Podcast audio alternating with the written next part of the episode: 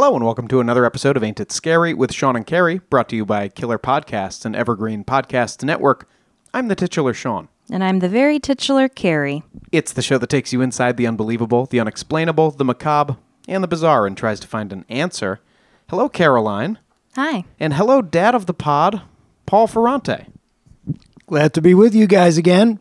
Uh, absolutely. This is um, this is your third time joining us on the show, isn't it? Yes, and that is the charm.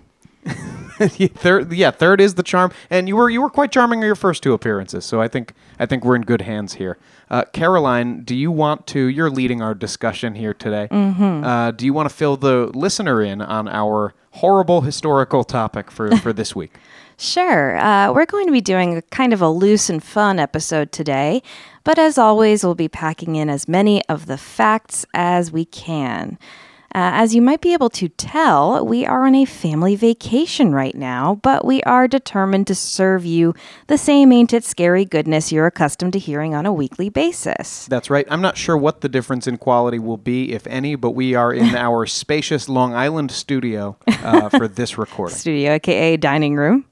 Uh, yeah, and you'll remember uh, Paul, my dad, from our Gettysburg Ghosts episode. And if you're on Patreon, we also did an interview with him for our uh, post Paul is Dead, not dad, but Paul McCartney yes. um, episode. Uh, they're both still very much alive. yes, they are. I think we came came down to that pretty easily. Um, yeah, so Paul Ferrante, my dad, he's an author, baseball history expert, retired teacher, and much like myself, a collector of many pet topics. And what we're discussing today is something that dad here has a lot of experience in researching the Tower of London. Ooh. So, Dad, tell us a little bit about how you came to learn so much about London's Bloody Tower.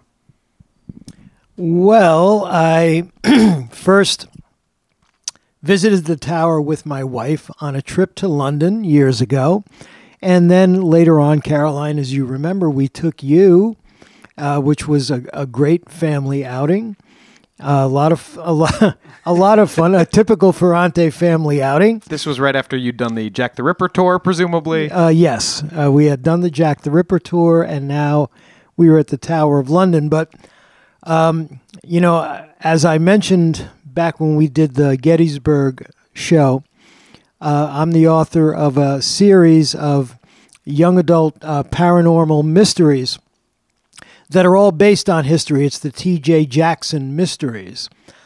And I knew that sooner or later I would get along, um, get around to talking about the Tower of London. So in book number six, which is the latest volume, the uh, the kids, TJ, his friend Bortnicker, and um, TJ's adopted cousin Luann, who comprise the ghost hunting team known as the Junior Gonzo Ghost Chasers, who have their own uh, cable TV show.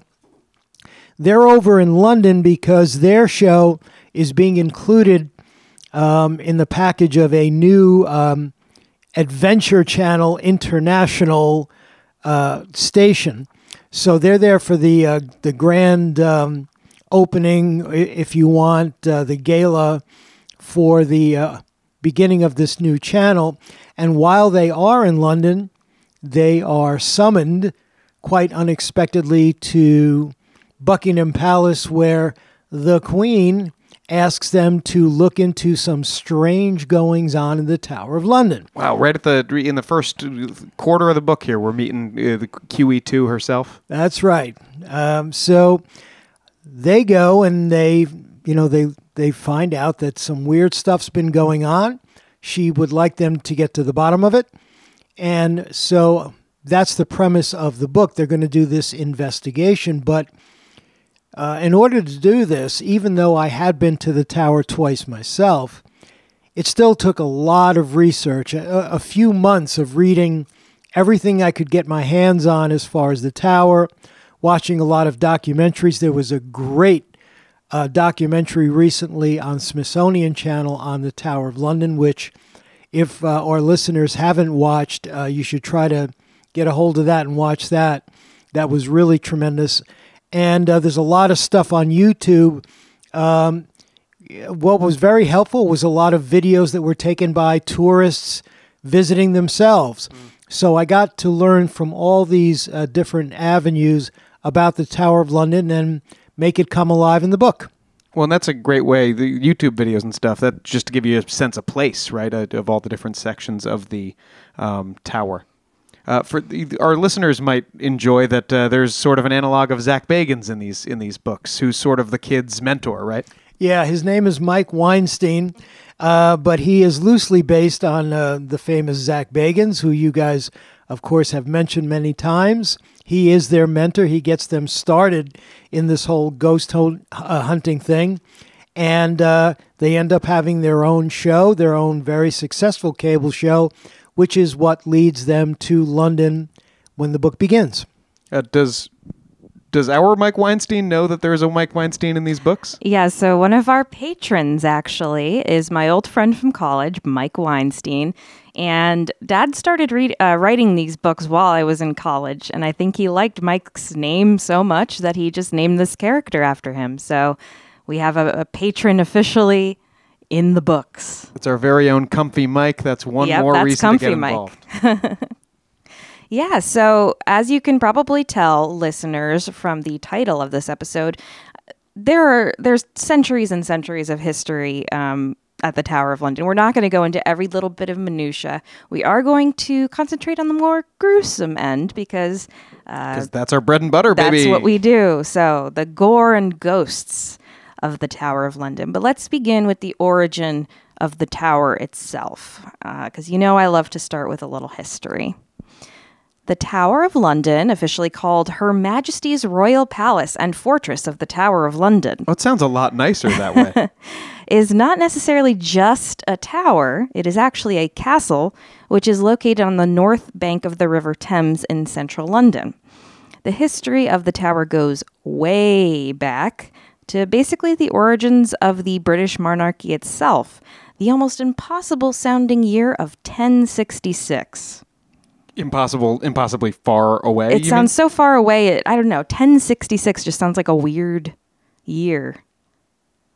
I don't know. Sure. it's an important year, isn't it? Didn't a lot of stuff happened Uh, yeah, including this. On October 14th, 1066, William the Conqueror, the Duke of Normandy, won the Battle of Hastings, which he fought against the English army under King Harold Godwinson. And uh, Harold was descended from uh, Knut, oh yeah, uh, uh, Canute. Canute the Great. Canute the Great. We've talked about go- good old Canute before. friend of the friend of the pod. Oh, yeah. Uh, Canute was a Viking who won the throne of England in the early 1000s. Harold would become the last crowned Anglo Saxon English king, as William made good on his name and, well, he conquered, uh, thanks to the decisive victory in the aforementioned battle. William had what eventually would become the Tower of London built onto the southeast corner of what remained of Romans' town walls demarcating the area of London. So they're even older. Uh, some of this structure is even older than 1066. And the River Thames also provided additional protection from the south. So was it His Majesty's whatever and such and such when he built it? Now it's her majesty. Uh, work on the White Tower of the castle, the strongest point of the structure and what gives the tower its name, likely began in 1078 but may not have been completed until after William's death in 1087, though it was created with grand accommodations for the king inside. That's why he's not William the Builder. Sure, but um, you know, as you can tell by the title and it's you know being a castle, it's really not just a fortress. Uh, there are residences, and um, I mean now it's a tourist destination, but people lived there pretty normally before people started getting imprisoned there. Like nice apartments, like for for nobles. Yes. Uh, the first recorded prisoner himself uh, of the tower was Bishop Ranulph Flambard, who was imprisoned there in uh, 1100 and loathed for his imposition of harsh taxes. Flambard was also the first escapee from the tower, climbing out with the assistance of a smuggled rope. Now, Dad, why don't you tell us a little bit about the people who guard the tower itself? Now is it like beefeaters, like at uh, Buckingham?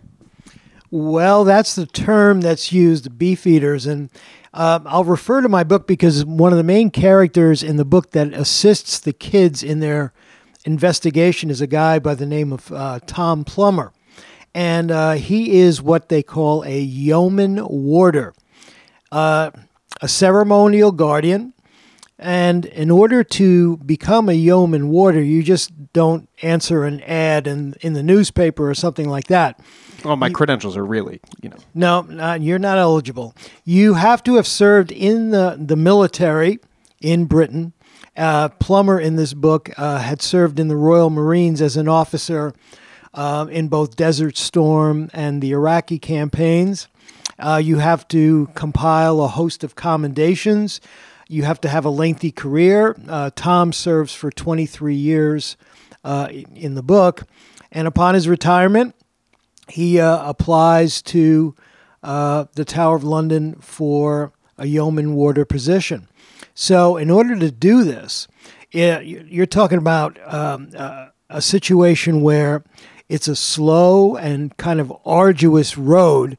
Um, like in London, you know, if you know anything about London taxis, they have to master what's called the knowledge, which is like an encyclopedic grasp of every street in the city. Well, yeoman warders have to learn about 900 years of British history uh, and be able to play to the crowds, sometimes numbering in the hundreds in a 55 minute tour. They have to be entertaining, they have to be enlightening. Walk backwards. They have to do all kinds of stuff. Uh, they have to wear those ridiculous uniforms. Um, so, what happens is that uh, in the book, uh, Tom had been assigned a, a veteran yeoman warder as a mentor. He was issued a thick binder of facts that he would have to literally memorize. And um, so, with the help of his wife, Robin, he scribbled all these notes on post its and he sticks them up all over his apartment so he can memorize them and she can test him on it. And um, after three months of intense prep, there's a midterm exam uh, with the yeoman jailer, spelled G A O L E R, to see if he had the goods to continue. And um, if you go through that and you do okay, three months later, you have to do a complete tour with an audience of one, the Tower Governor, and you have to pass that too. Then it's time for hopefully the proudest moment in one's life, uh, as it is in Tom's, when you have to take the oath as a yeoman warder in the presence of the entire regiment. And, and the oath goes like this I, Thomas Plummer, do swear to serve Her Most Sacred Majesty Elizabeth II, both faithfully and truly, in the office I am now called into, that is, to be a yeoman warder in the Tower of London. Then you get fitted for an extremely expensive and elaborately tailored traditional everyday uniform, mm-hmm. and in addition, a state dress uniform that will distinguish the wearer as a yeoman warder. And by the way, there are female yeoman warders. And um, so, you know, then then you start your term, and there are 37 yeoman warders assigned to the tower, and in principle, you're responsible for looking after any prisoners in the Tower of London, which, you know, hasn't been done for a while, and you are entrusted with the safeguarding of the British crown jewels. In reality, though, you're a tour guide, and on any given day, you're expected to be a combination historian, dramatic actor, and comedian. Uh, you have to be in good shape because you're going to do a lot of walking, and that uniform is heavy, especially in the summer. Um, I was uh, So real ver- very sort of similar to being Gaston at Disney World. Yeah. Big heavy costume. That that kind of a thing. And what I did was I went on YouTube, and like I said before, there were so many tourists who have taped their um, their tours in the Tower of London. So I'll just give you the opening spiel from one of these people, which is what I use in the book.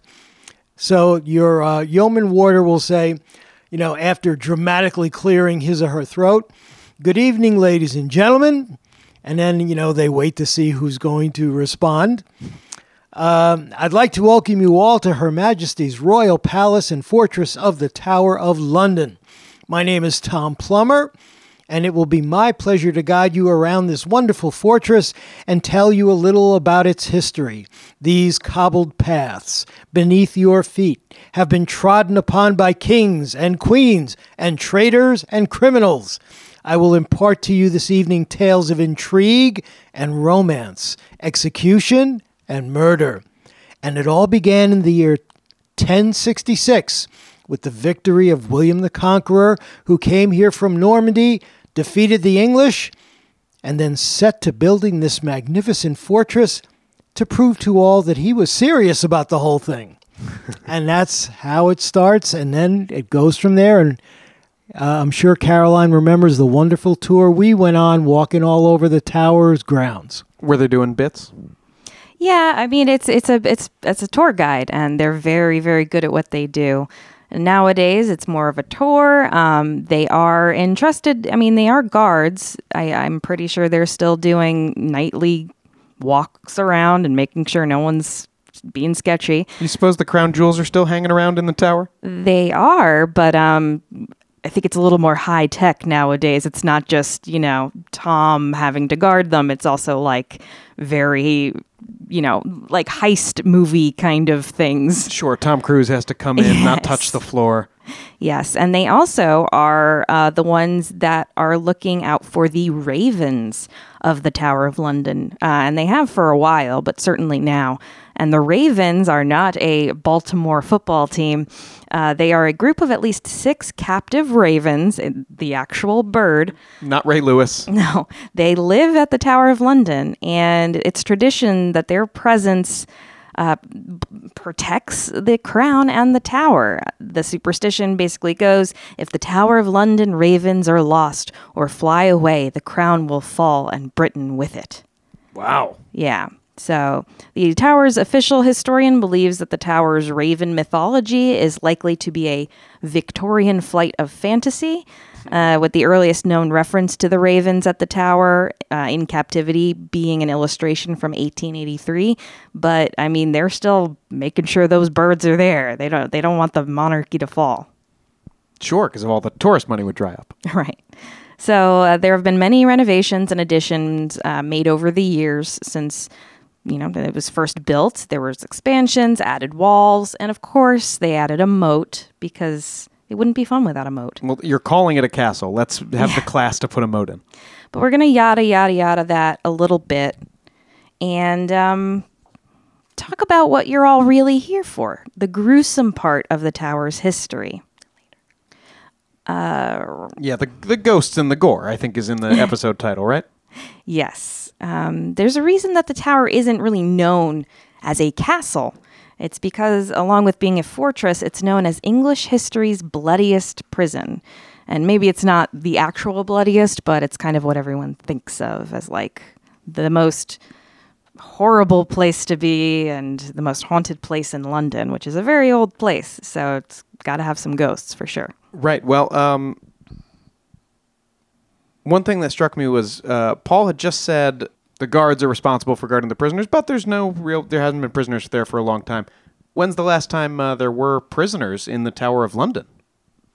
Well, I can't give you the exact date, but I can tell you probably the most notable recent prisoner was Rudolf Hess. Now, Rudolf Hess was Adolf Hitler's um, deputy chancellor back in the early days of the Nazi regime. He was a fanatical, uh, totally devoted to Hitler uh, type of guy. And um, in the beginning of the war, he thought that, and he was kind of a nutbag as well.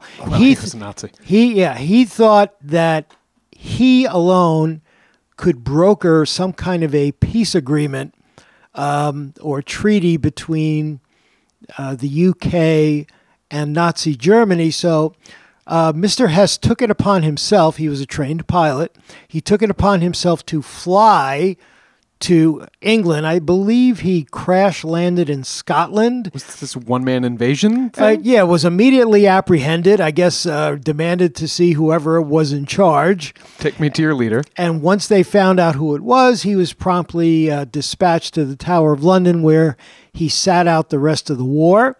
And uh, much to the chagrin of Hitler, by the way, this was a totally unauthorized trip. uh, and then after the war, he was uh, convicted of war crimes, and he spent quite a few years in a place called Spandau prison in uh, in Germany. Um, in fact, he was at the end the last inhabitant of the entire prison under Allied guard. But during the war, he uh, kind of sat it out in the Tower of London. Well, that might have saved him from getting executed for war crimes. He didn't have time to, to do all of them because he was locked up. I guess, yeah.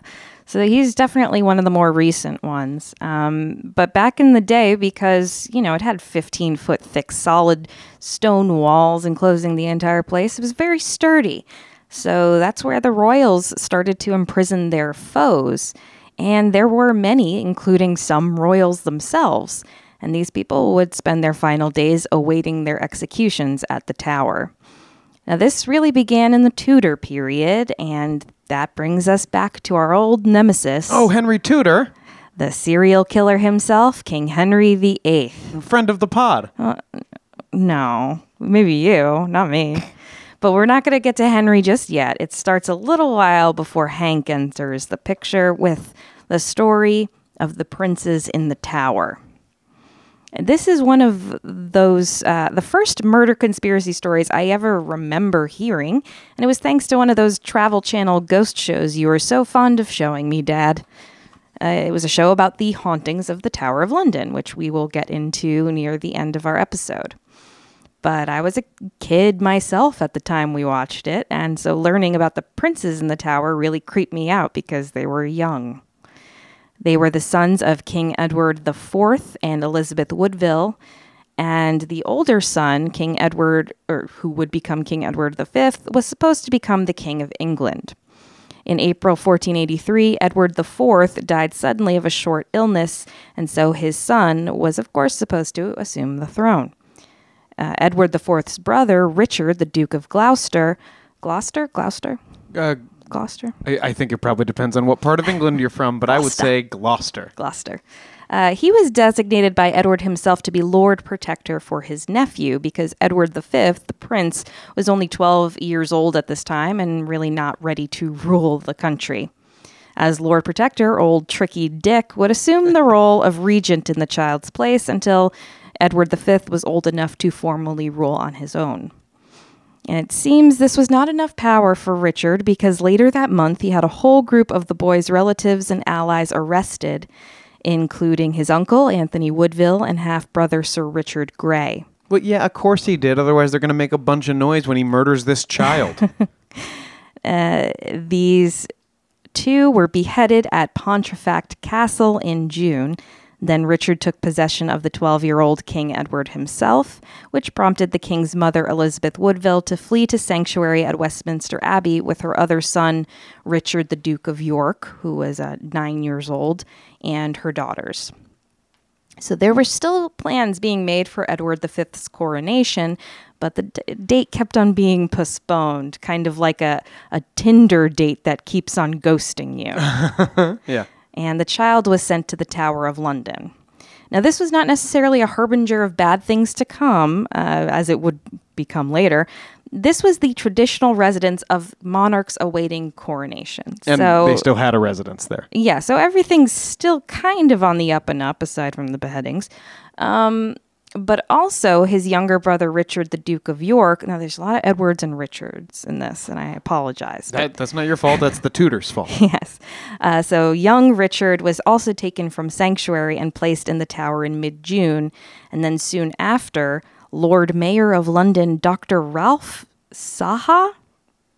It seemed like a very interesting name. It also felt like two names, but that's British nobility. Uh, he preached a sermon claiming the elder Richard, so this is the uncle, the Duke of Gloucester, to be the only legitimate heir to the throne. Oh, Tricky Dick. Yeah.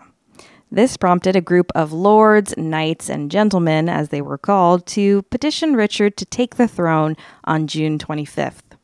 The young princes were both declared illegitimate by Parliament at this time, with the Act of Parliament stating that Edward IV and Elizabeth Woodville's marriage had really been invalid because he'd had a pre contract of marriage with Lady Eleanor Butler.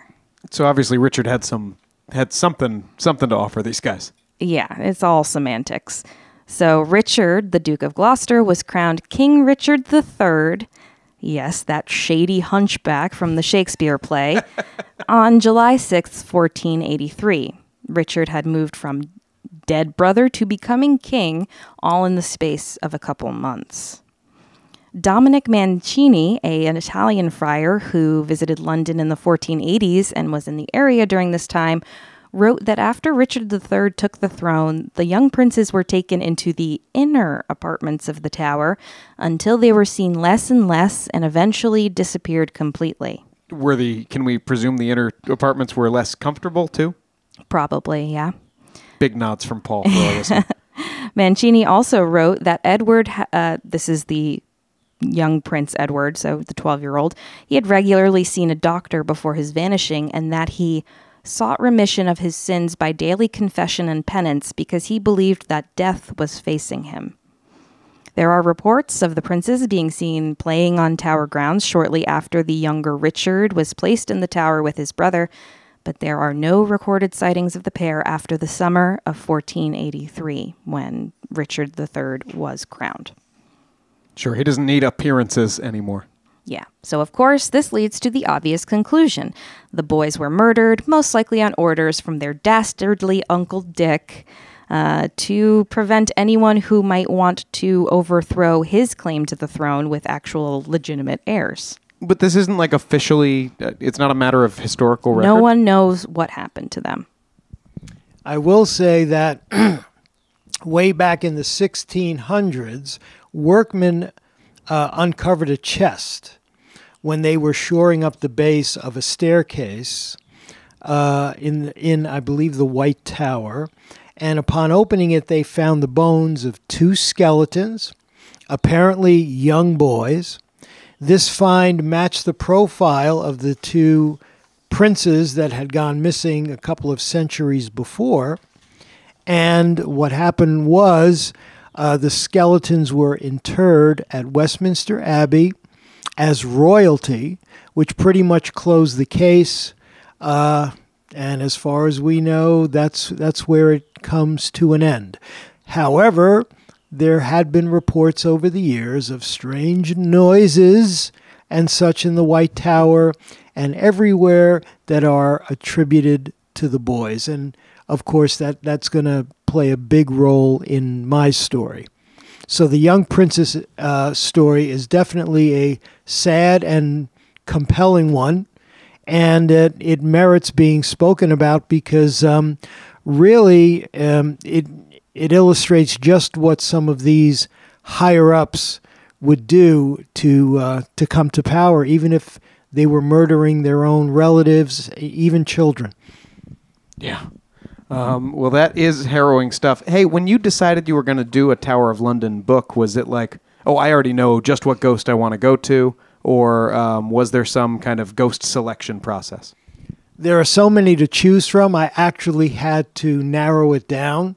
Uh, the young princes play into it, and uh, another one that Carol Caroline is going to uh, speak about, the famous Anne Boleyn, and then uh, one that a lot of people might not have heard too much about, it, and I'll get to her when uh, when you get to the uh, King Henry VIII stuff. Fantastic, and we love, as as stated, love King Henry VIII stuff. Well, we love his story. Uh, not a great guy, but yeah, it's a very interesting um, story behind the excavation of the skeletons.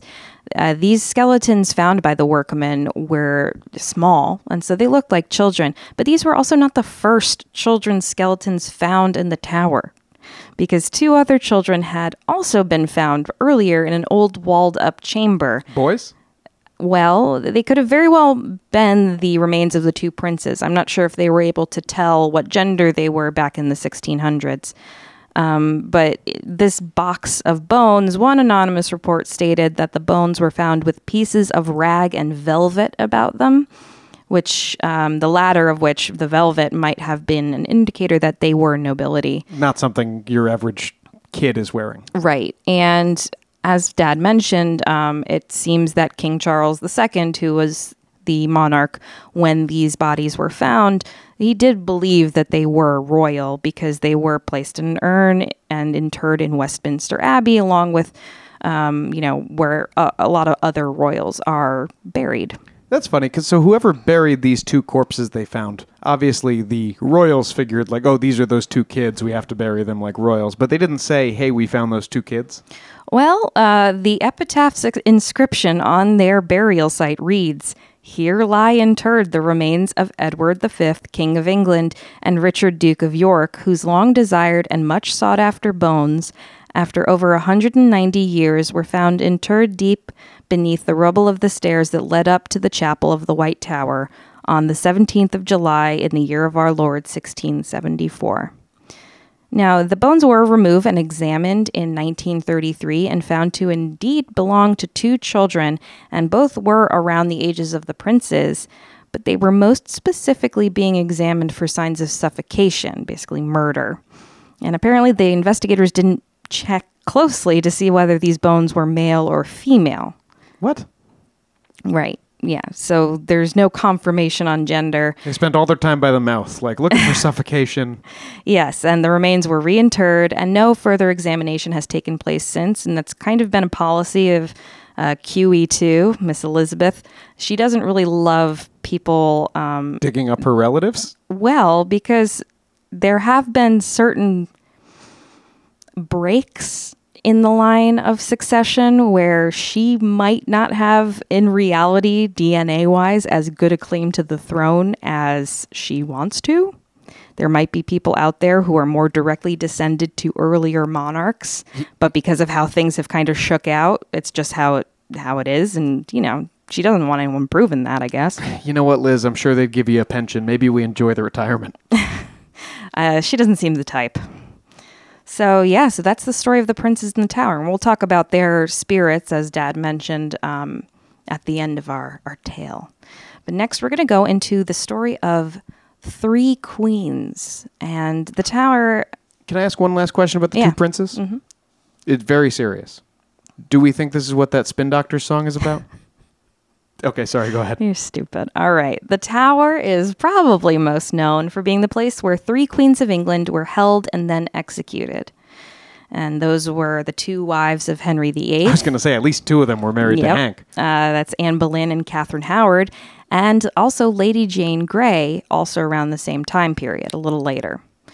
It's from the X Men? No. Oh, Jane. You said Jane Grey? Yes. Okay, great.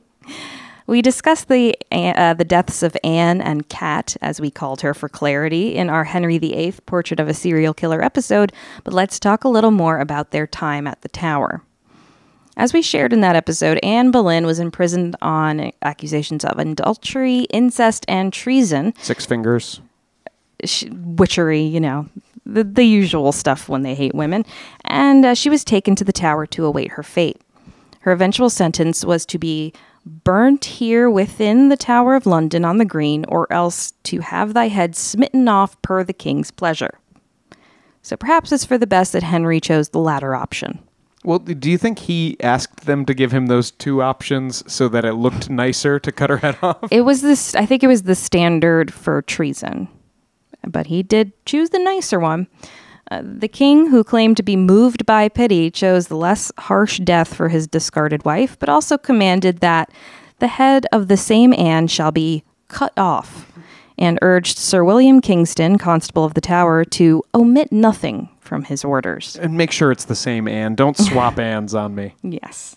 Anne attempted to contact the king via many letters, but received no response and was forced to endure the executions of her brother George and her other accused sexual partners on Tower Hill, as well as having to watch as the scaffold of her own exe- execution was erected through her window. So it's pretty twisted. Yeah, people aren't kind to monarchs when they decide that the, they get to cut their heads off now. Mm-hmm. We've mentioned before that Henry had ordered Anne to be executed with a sword rather than an axe, as it was more likely to be accurate when the time came. And it was, because she was beheaded in a single stroke. Right. Although I, I still stand by, I'll take an axe. Heavier. Yeah. It's, it's coming down with more force. I think I've got a better shot. Hmm. Hmm. Well, Anne would be buried in an unmarked grave in the chapel of St. Peter ad Vincula, which was eventually given a marker during Queen Victoria's reign in 1876. Now, Catherine Howard was Henry's fifth wife, so Anne was the second, Catherine was the fifth, and it's clear by the time of her execution, Henry had run out of whatever mercy he had left in him. And even like excuses, like good excuses for killing his wives. Yeah, her end was a fair bit more brutal than Anne's. She too was convicted of adultery and was brought to the Tower on February 10th, 1542, and forced to see the heads of her defenders impaled on London Bridge on her way. So I think we mentioned in that episode that it's kind of uh, a serial killer thing to like show off the the remains of your previous victims like this is going to happen to you. Although, to be fair, it's been a king thing for as long as there have been kings. Sure. The night before her execution, Kat is believed to have spent hours practicing how to lay her head upon the block, which had been brought to her at her request. So she's rehearsing her own execution. It's like, I really don't want to screw it up. Kat uh, would not receive the courtesy of a nice sharp sword, but was rather sentenced to beheading by axe. She was pale and terrified on the way to her execution, requiring assistance to climb the scaffold, but it said she died with relative composure, reciting traditional final words asking for forgiveness for her sins and acknowledging that she deserved to die a thousand deaths for betraying the king. Come on, don't do that. Yeah, well, she described her punishment as worthy and just and asked for mercy for her family and prayers for her soul. She was beheaded and also buried in an unmarked grave at the chapel of St. Peter ad Vincula, though she was not identified during the renovations during Queen Victoria's time and is instead commemorated by a marker on the wall. That leaves us with the last queen and one who is not sentenced by Henry, but rather his daughter Mary. It's fairly complicated, but essentially, uh, this queen, Lady Jane Grey, had a claim to the throne through Edward VI, which was Henry VIII's only son. Edward was supposed to have become king, but died at the young age of 15 in 1553. Before his death, he named Jane, his cousin, as his successor due to the fact that both he and Jane were Protestant, and Henry's oldest daughter, um, so Henry the ooh, Edward the Sixth half sister, Right. uh, she was a Catholic, and Edward didn't want her ruling. So it's like, well, he figures at least you know me and Jane have the same values. What was her name? Mary. Oh, we've heard of her. Mm-hmm.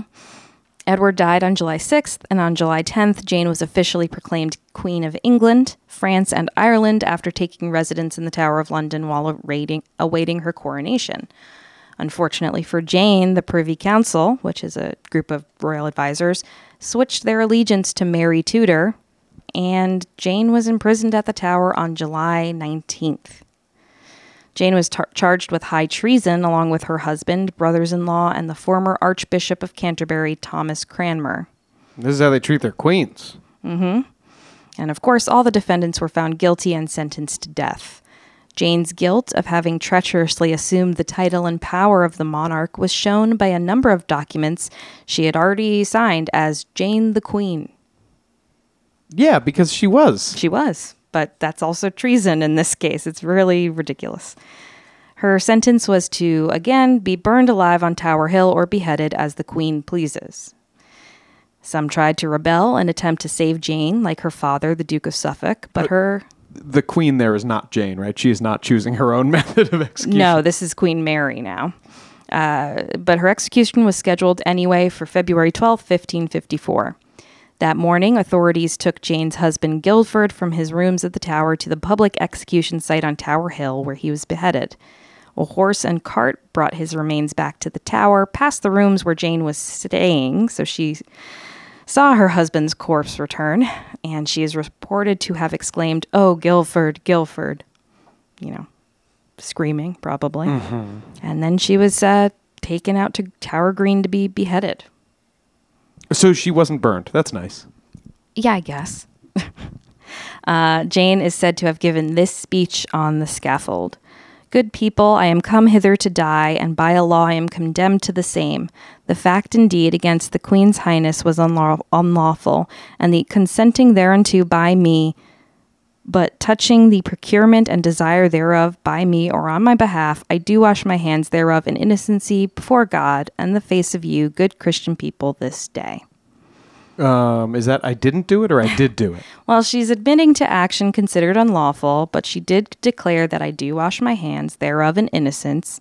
And then she recited Psalm 51, which begins, Have mercy upon me, O God. Um, and the executioner asked her forgiveness, which she granted him. Uh, she said, I pray you dispatch me quickly, which I think we would all want in this situation. Referring to her head, she asked, Will you take it off before I lay me down?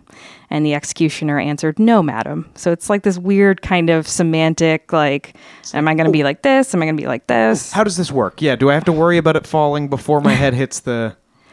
Uh, she then blindfolded herself and um, she kind of, you know, felt around for the block with her hands, but she couldn't find it. So Oh, she yelled, sh- should have had some practice. She yelled, What shall I do? Where is it? Most likely, Sir Thomas Bridges, the deputy lieutenant of the tower, helped her find the block. And this is a very famous painting where he's kind of leading her hands to it. And with her head bent over it, she spoke the last words of Jesus during his crucifixion Lord, unto thy hands I command my spirit. And then the axe beheaded her in one clean stroke. She and her husband were taken to, again, the chapel of St. Peter ad Vincula, which I think is like right next door, and buried without memorial. And she would eventually come to be viewed as a Protestant martyr. But um, we have a, another story of a, a lady executed at the tower, don't we, Dad? Yeah, in my book, uh, T.J. Jackson, uh, you know, they split up when they're doing their investigation. So he happens to find himself on what's called Tower Green. Now, since the last time that we uh, visited there, uh, they have um, erected what they call the Executioner's Memorial on the Tower Green, and you know, a nice green space in in kind of the middle part of the uh, the complex.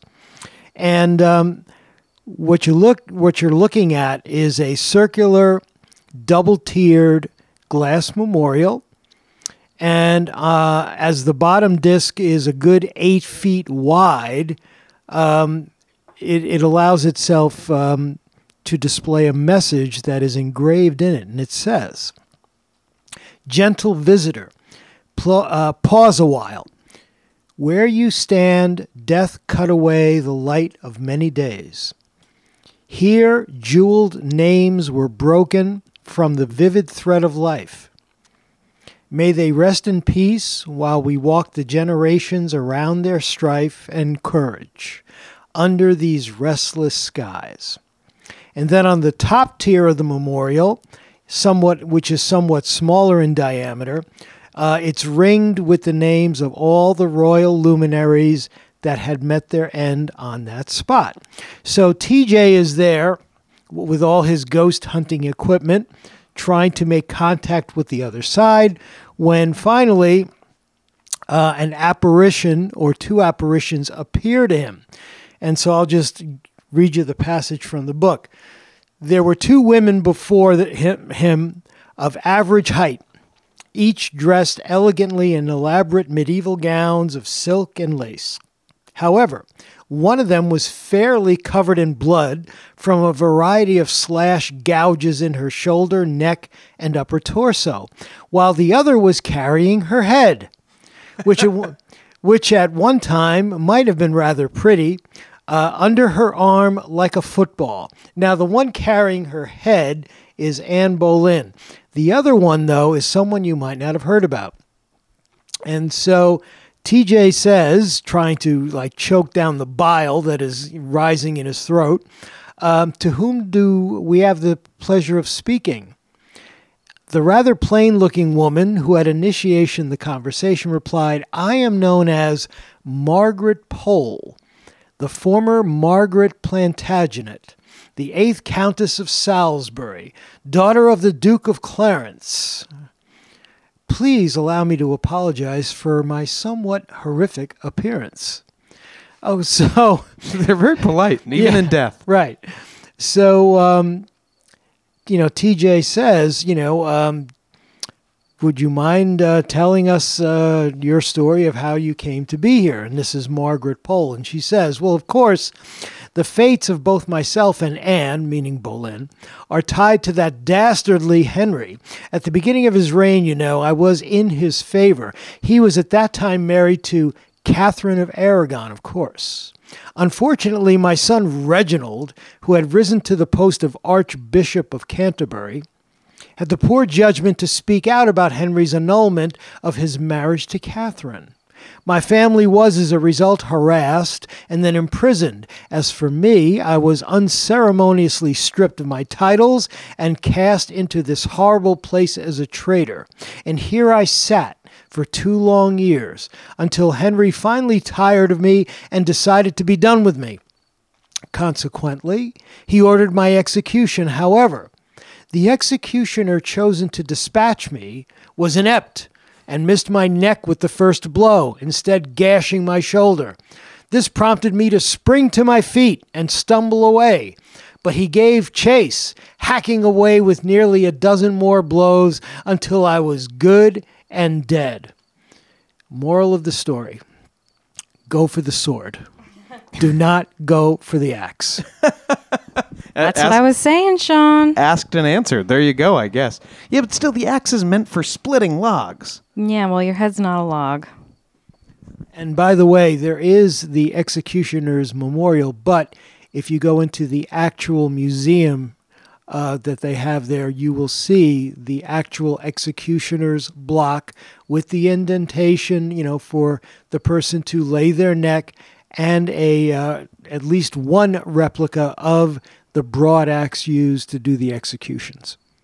Fantastic. The the memorial to the executed is is quite an interesting thing to have. Um, especially since it's so recent because we went uh, early 2000s so you know i guess they're they're trying to make up for uh, all that horror still oh yeah, no, I imagined Henry didn't install the plaque. certainly not no we'll talk about the other unfortunate souls to be held at the tower of london and the ones that may have never left after the break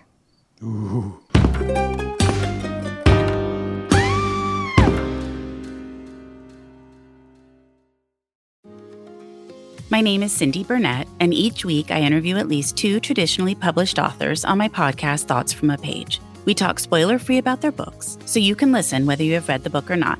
And then we delve into things that you most likely won't hear about anywhere else the importance of the cover design, why they included various aspects of the story, personal details about both the books and the authors' lives, and so much more. You can find the podcast on every major platform and learn more about it on my website, thoughtsfromapage.com. Thanks so much for checking it out.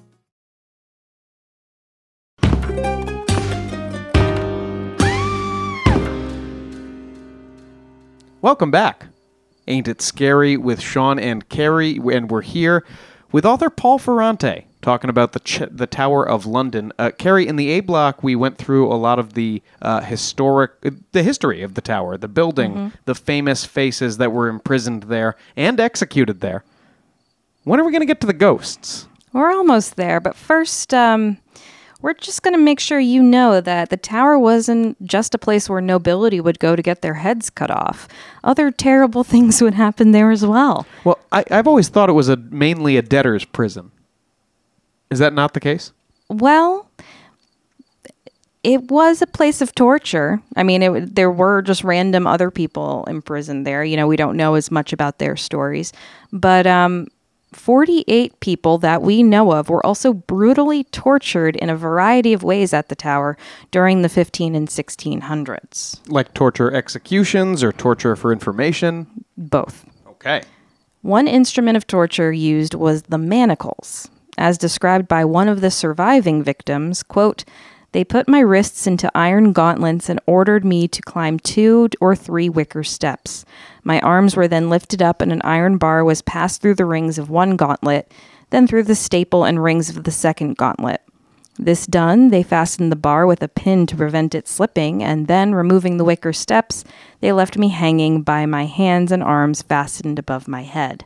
And they did this to a Catholic priest Um, that is because he was Catholic. That was basically the only reason. no, yeah, yeah, sure. I've seen this in movies and stuff. That's like a cartoon prison cell. Yeah, it's kind of what they do to Mel Gibson in Lethal Weapon, where he's being tortured and like zapped and stuff. They're just really like, I mean, it's incredibly painful. You're being stretched beyond your means and you're trying to stay upright, but it's just a little bit out of your reach. Yeah, in Holy Grail, there's the um, you know, the, the Knights of the Round Table song that they do, and at one point it cuts to a dungeon where there's just a guy hanging by his Yes, and that's pretty much it. Yeah. Now, not everyone was as lucky as this uh, stretched out priest because he lived. Anne Askew was put on another device, the rack, to try and get names of Protestant sympathizers out of her. All right, because this is if hanging you is not stretching enough. Yeah, so what do you guys know about the rack? Um, it's used in some hilarious Muppet physical comedy bits. Um, you know, they they strap you down to a uh, in in my they do that in Muppet Treasure Island, right? yeah, He's on sure, some sort of yes, rack. of course. And then I think it's Gonzo who gets stretched out really, really long. Um, yeah, you know, you, you, your hands are bound to the top of a board that I'm picturing at like a 45 degree angle. You got your feet clapped in irons at the bottom, and then they just stretch this board out, right? Yeah, and a, a variation on that theme is uh, being drawn and quartered. When a victim is drawn and quartered, his hands and feet are secured to strong horses in a fashion similar to the rack. Then the animals are given a slap on the rump to take off in different directions. Once that person is sufficiently stretched out, the body is hacked into quarters. Sometimes the victims are decapitated and their bowels and heart removed as well as a warning to others. And of course, put on display in the town square because uh, you know. Are we going to talk about the breaking wheel again? We we uh, No wheel this time, but um, yeah. So with the rack, it, it was it was that kind of torturous stretching. Uh, Anne so- Askew, so what's the actual effect? I mean, your your limbs are being pulled out of their sockets. Yes, you are just being completely ripped apart. Basically, I mean, your limbs are being pulled out, your your muscles are being torn, bones are being being broken. So Anne wrote in her diary after her first torture. Because I lay still and did not cry, my Lord Chancellor and Master Rich took pains to rack me with their own hands till I was nigh dead. Anne Askew was so physically damaged by the rack that she had to be carried to her execution because she was unable to walk on her own anymore. I mean, it was, and this is, she's still alive at that point. Um, she was burned at the stake, so she didn't get a beheading. Out of the frying pan, huh? Yeah, and she was the only woman known to be tortured at the tower. So being stretched is obviously terrible torture, but what about being unstretched? You mean being crushed?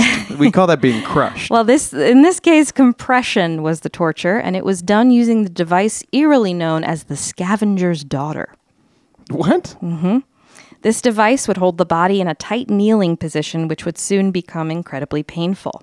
One version of the instrument involves a set of handcuffs that also binds the neck and ankles, further twisting the victim into an excruciating position. Eventually, your lungs would fill with blood, and I'm going to assume you die.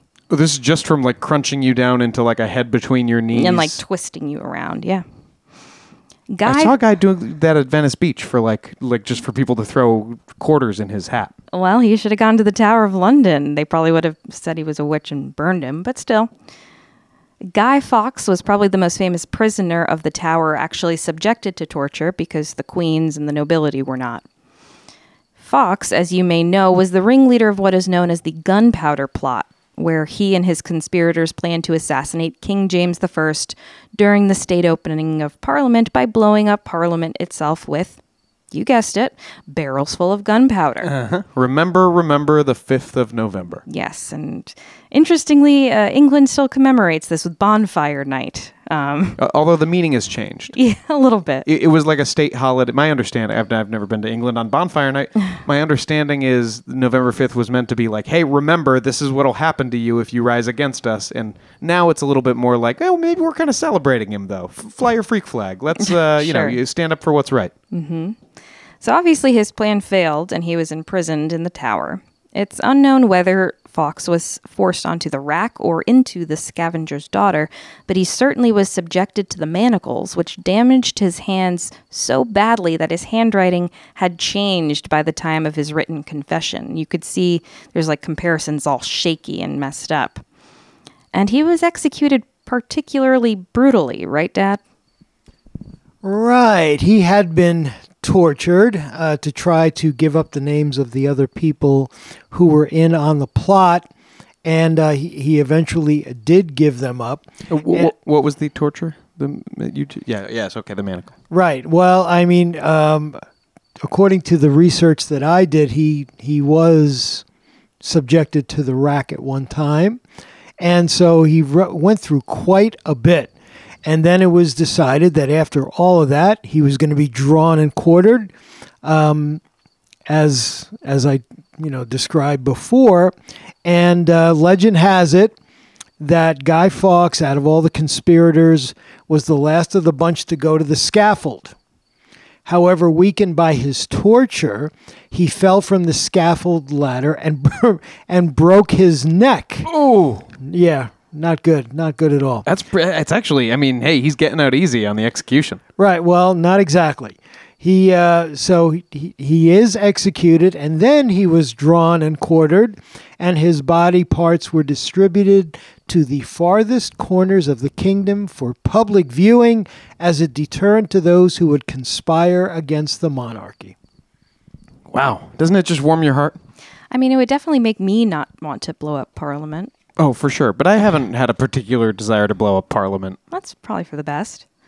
Yeah, so torture at the tower was eventually discontinued in the 17th century thanks to criticism that the practice was not only cruel, but would also lead victims to basically say whatever they could um, to, you know, whatever the torturers wanted to hear to get a respite from the pain. So it, it was also ineffective because they usually just got lies or, you know, just like, oh, Wait. I'll tell you anything, whatever. Wait, the U.S. military was just arguing about this same thing like five years ago. Yeah, it's interesting how things never change. uh, and over the years, the Tower of London has naturally developed a reputation as being quite haunted, thanks to this exact dark and bloody history. Many of these hauntings have been identified as specific people, as we've mentioned so far. So let's go through some of the most famous stories of tower specters. Mm. And you'll see on some website it'll be like 13 ghosts of the Tower of London. It's always 13 ghosts. Well, that's because it's that's also It's the title of a movie, right? Yeah, it's just a spooky number. Yes, but these are kind of the big names. One is said to be Lady Arbella Stewart, who had the misfortune of marrying the nephew of Lady Jane Grey. And uh, the nephew was named William Seymour. Apparently, this marriage was seen as a threat to the crown and had not been given the permission of King James I. And he's the one after Elizabeth I. So Arbella was put under house arrest while William was sent to the tower. Arbella tried her hardest to get William released so they could escape together to France, but William missed the rendezvous and Arbella set sail by herself. Oof to both. Sadly, she was recognized and sent back to London and found herself now locked in the tower as well. William ironically managed to escape, but Arbella was not so fortunate. She died in the tower in 1615 at the age of 39. Well, maybe William would have come back if you'd waited for him. I think she did, but I don't know. You can't break someone out of the tower. I mean, it's hard. You know, he escaped, obviously, but I think it would be much harder to come back and try to break someone out. Some say she was murdered, but officially she is recorded as having died in September of 1615 from illnesses exacerbated by her refusal to eat. So she starved herself to death. hey, everybody loves a prison break movie, but there's not a lot of prison break like period pieces. Mm, That's true. So I think a Tower of London prison break movie would be fun. Also, like an Alcatraz prison break movie in the 30s would be fun. Well, I think there have been that those Oh, movies. all right, well, let's just watch one of those then. But the Tower of London one, let's put a pin in that. I like that idea. Nowadays, Arbella is thought to haunt the Queen's House residence in the tower, particularly what is known as the Lennox Room. It seems every resident of the house has experienced something strange happening in that particular room, including Governor of the Tower Major General Geoffrey Field, who shared this story. Soon after we'd arrived in 1994, my wife Janice was making up the bed in the Lennox room when she felt a violent push in her back, propelling her right out of the room. Women staying in the room overnight there have also reported being awoken by feelings of being strangled. So, And this is the former, I mean, not only the former resident, but the former, like, guy in charge. yeah, yeah. He was in charge for like 20 years or something. You would think he would want to, like, slap those rumors down if they were just rumors. I guess not. There are a lot of yeomen who report things uh, in these stories. The princes in the tower as well have been spotted in a spectral form. Their ghosts are often seen wearing nightgowns, uh, clutching each other in terror, or holding hands in the castle's rooms. And two Coldstream guards reported hearing the ghostly sounds of children giggling outside of the tower back in 1990. They've also apparently been seen playing on the battlements and around the grounds and gliding down the stairs together. Eh, It is a tourist attraction, so I bet you people hear giggling all the time. Well, I think this was at night. Okay. that is, that's creepy. Catherine Howard is more often said to haunt Hampton Court Palace, where she was arrested, even causing the palace gallery to be nicknamed the Haunted Gallery due to the experiences of chills, strange sensations, and unexplained moving shadows inside. The Tower of London itself housed a menagerie back in the day, basically a, a zoo of all the exotic animals the royals were gifted by other dignitaries, including lions, jackals, an elephant, and more. One of these animals was a bear, and apparently the spirit of a black bear is reported to have appeared near the Martin Tower in 1816. How do you feel about animal ghosts? I don't know how I feel about it. I think it, I mean, animals have souls, so, We both believe in my opinion. we both believe strongly in the Greyfriars Bobby, obviously. Obviously. So that's a, an obvious animal ghost. That's absolutely real. E.L. Swift wrote One of the sentries at the Martin Tower was alarmed by a figure like a huge bear emerging from underneath the floor.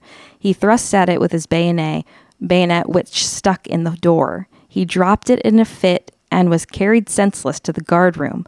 Of all this, I avouch nothing more than that I saw the poor man in the guardhouse prostrated in terror, and that in two or three days the fatal result was that he died.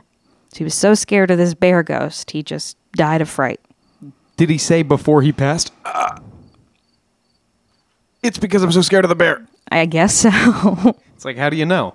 uh, they said this place has so much history; it doesn't even have uh, only human ghosts. We got we got a bear running around. I love it. Is that the only um, exotic animal people have seen? Is there like a ghost chimpanzee throwing ghost poop at people? As far as I know, but they did find the bones of at least a couple of lions buried, um, you know, just in the area. And these were lions that are like medieval lions that don't exist anymore. Uh, they're very humongous skeletons. So, I mean, maybe there's just a couple of lions around too. This is crazy. Just like just a lion ghost. I mean, the bear ghost or the lion ghost? Who do you think you have an easier time like convincing to leave you alone? The bear seems friendly, right? Unless she's got ghost cubs. Yeah, that's true. Probably the bear. All right, good. We'll put a pin in that. That's maybe our whole podcast next week. The most famous ghost of the Tower of London is also one that has been reported the most, that, of course, of Anne Boleyn. One famous story is that of a captain of the guard who apparently saw light flickering in the locked Chapel Royal late one night. Attempting to figure out who could possibly be in there, the guard climbed a ladder to peek inside and saw an unbelievable scene.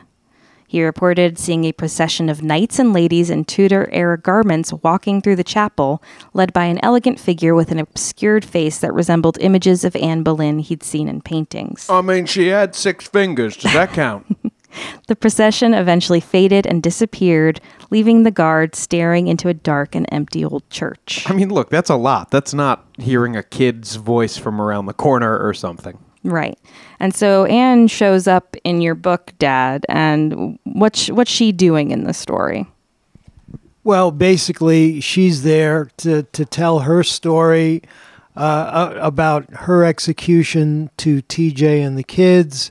Um, you know, uh, as I said, she shows up with uh, Margaret Pole, and um, they are, are quite a sight together. You know, one's all hacked up, and Anne happens to be carrying her head with her, but um, she probably is the uh, the key spokesman for the, the ghost contingent in my book.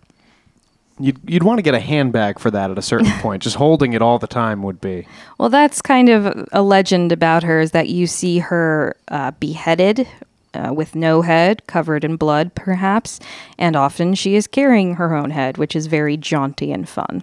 That is, yes, very jaunty and fun. And maybe this sight is what uh, scared a sentry patrolling the White Tower in 1817, who is said to have suffered a fatal heart attack after encountering her spirit on a staircase.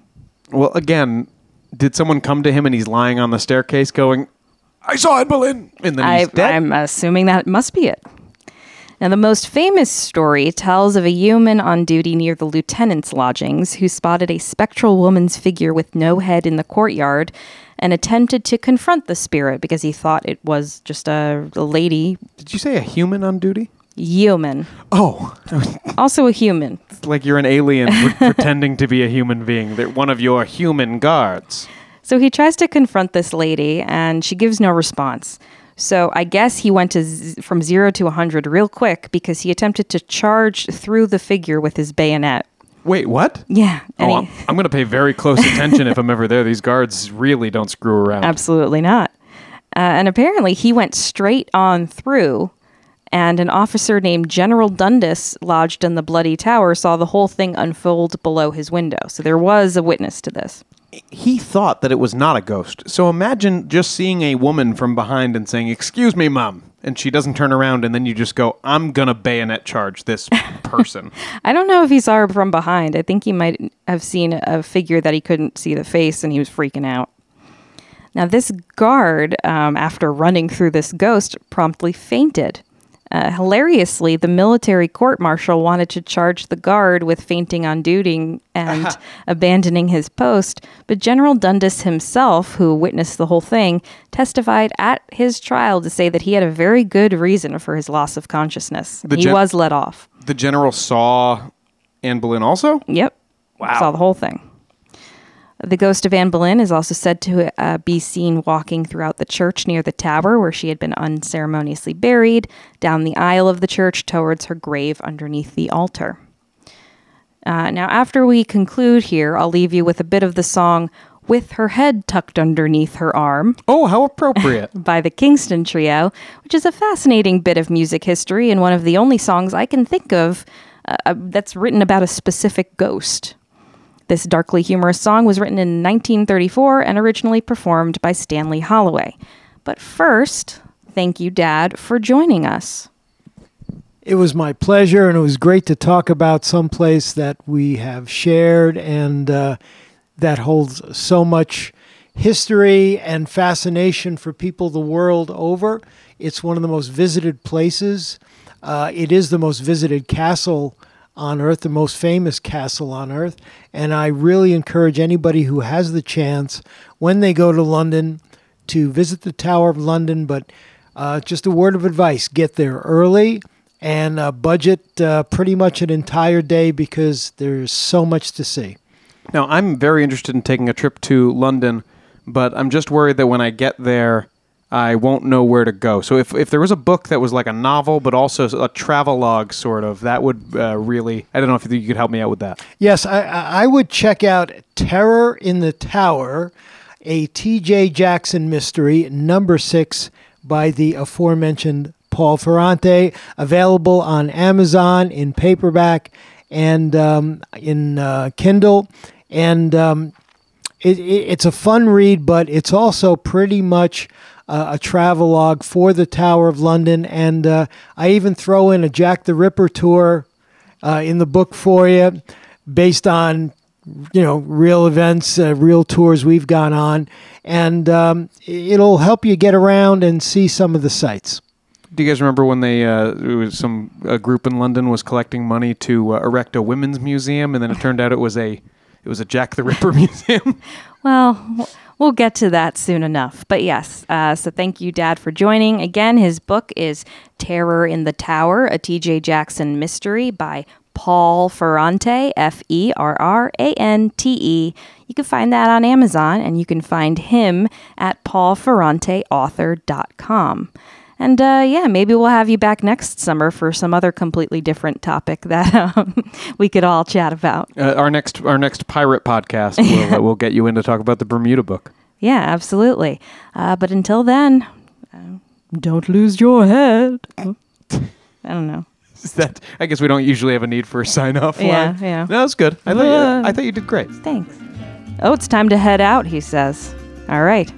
Goodbye. One last pun. In the Tower of London lodges life. The ghost of Anne Boleyn walks, they declare. Poor Anne Boleyn was once King Henry's wife, until he made the headsman bob her hair. Ah, yes, he did her wrong long years ago. And she comes up at night to tell him so, with her head tucked underneath her arm. She walks the bloody tower with her head tucked underneath her arm at the midnight hour. She comes to haunt King Henry, she means giving him what for. Gadzooks, she's going to tell him off, she's feeling very sore. And just in case the headsman wants to give her an encore, she has her head tucked underneath her arm. With her head tucked underneath her arm, she walks the bloody tower. With her head tucked underneath her arm at the midnight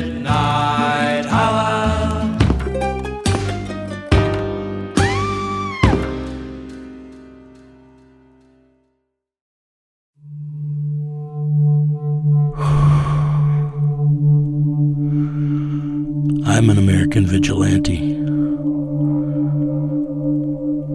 I have a question for you.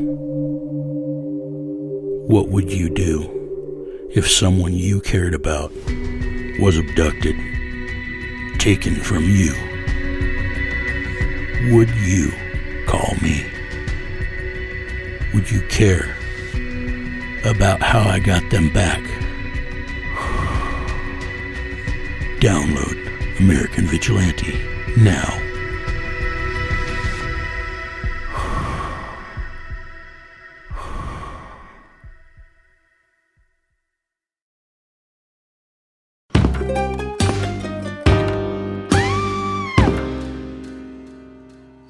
No news today, folks. Uh, we're on vacation, so I am doing my best to not look at any news at all.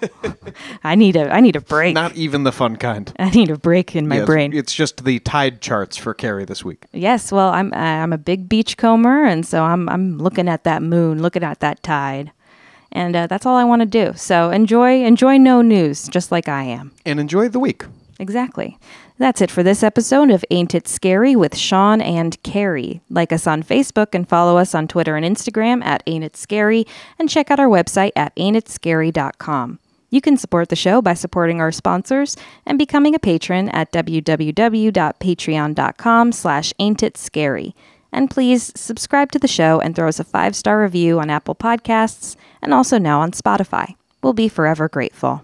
And stickers and other benefits await you on Patreon. Special thanks to our beloved top tier patrons Nate Curtis, Sean O'Donnell, Jared Chamberlain, Maria Ferrante in the room today. Woo! Robin McCabe, Comfy Mike, Alex Nakutis, Ryan Regan, Christy Atchison, and Ira. We love you guys very much, and we'll see you when we're back from break. And also, uh, see you next Thursday. Yeah, I don't mean that we're taking next week off. We're back from vacation next week. Show created by Sean and Carrie McCabe, music by Kyle Ryan. You can find Kyle at his YouTube channel, Music is a Verb. Ain't It Scary has been brought to you by Keller Podcasts and is a production of Longboy Media. Ohio is a land of mystery, from missing shipwrecks and lost treasure beneath her surface to strange phenomena slicing through her skies. From myths that have evolved around historic events and people to the unsolved murders and disappearances that keep her communities wondering what happened. Find Ohio Mysteries on your favorite podcast app and let's explore the inexplicable. OhioMysteries.com.